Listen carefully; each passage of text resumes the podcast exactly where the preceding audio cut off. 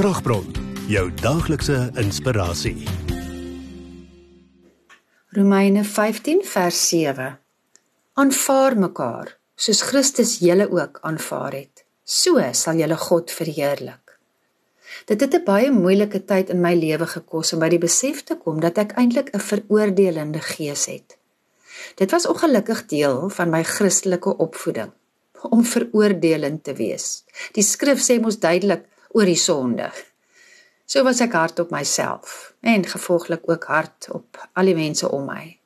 Ek het die skrif verkeerd gelees deur die lens van die letter, nie die lens van die gees nie. En daarom die hele boodskap misverstaan. Dat dit juis nie gaan oor die sonde nie, maar hoe Jesus die sonde namens ons oorwin het. Toe hierdie waarheid tot my deurdring, het ek heeltemal anders na mense en selfs na myself gekyk. So bevrydend om mense lief te hê, maak nie saak op watter rangorde van sondigheid of heiligheid hulle in my ou manier van dink hulle bevind nie. Om mense te aanvaar soos wat hulle is.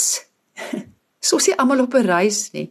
Hou God self ons nie op daardie reis nie. Ja, partykeer dwaal ons af en hy help ons geduldig terug. Beoefen ons dieselfde geduld met ander of stoot ons hulle van die kraans af as ons sien dat hulle daarop afstuur. Kom ons bid saam. Here verlos my van 'n veroordelende gees. Help my om ander te aanvaar soos U my aanvaar.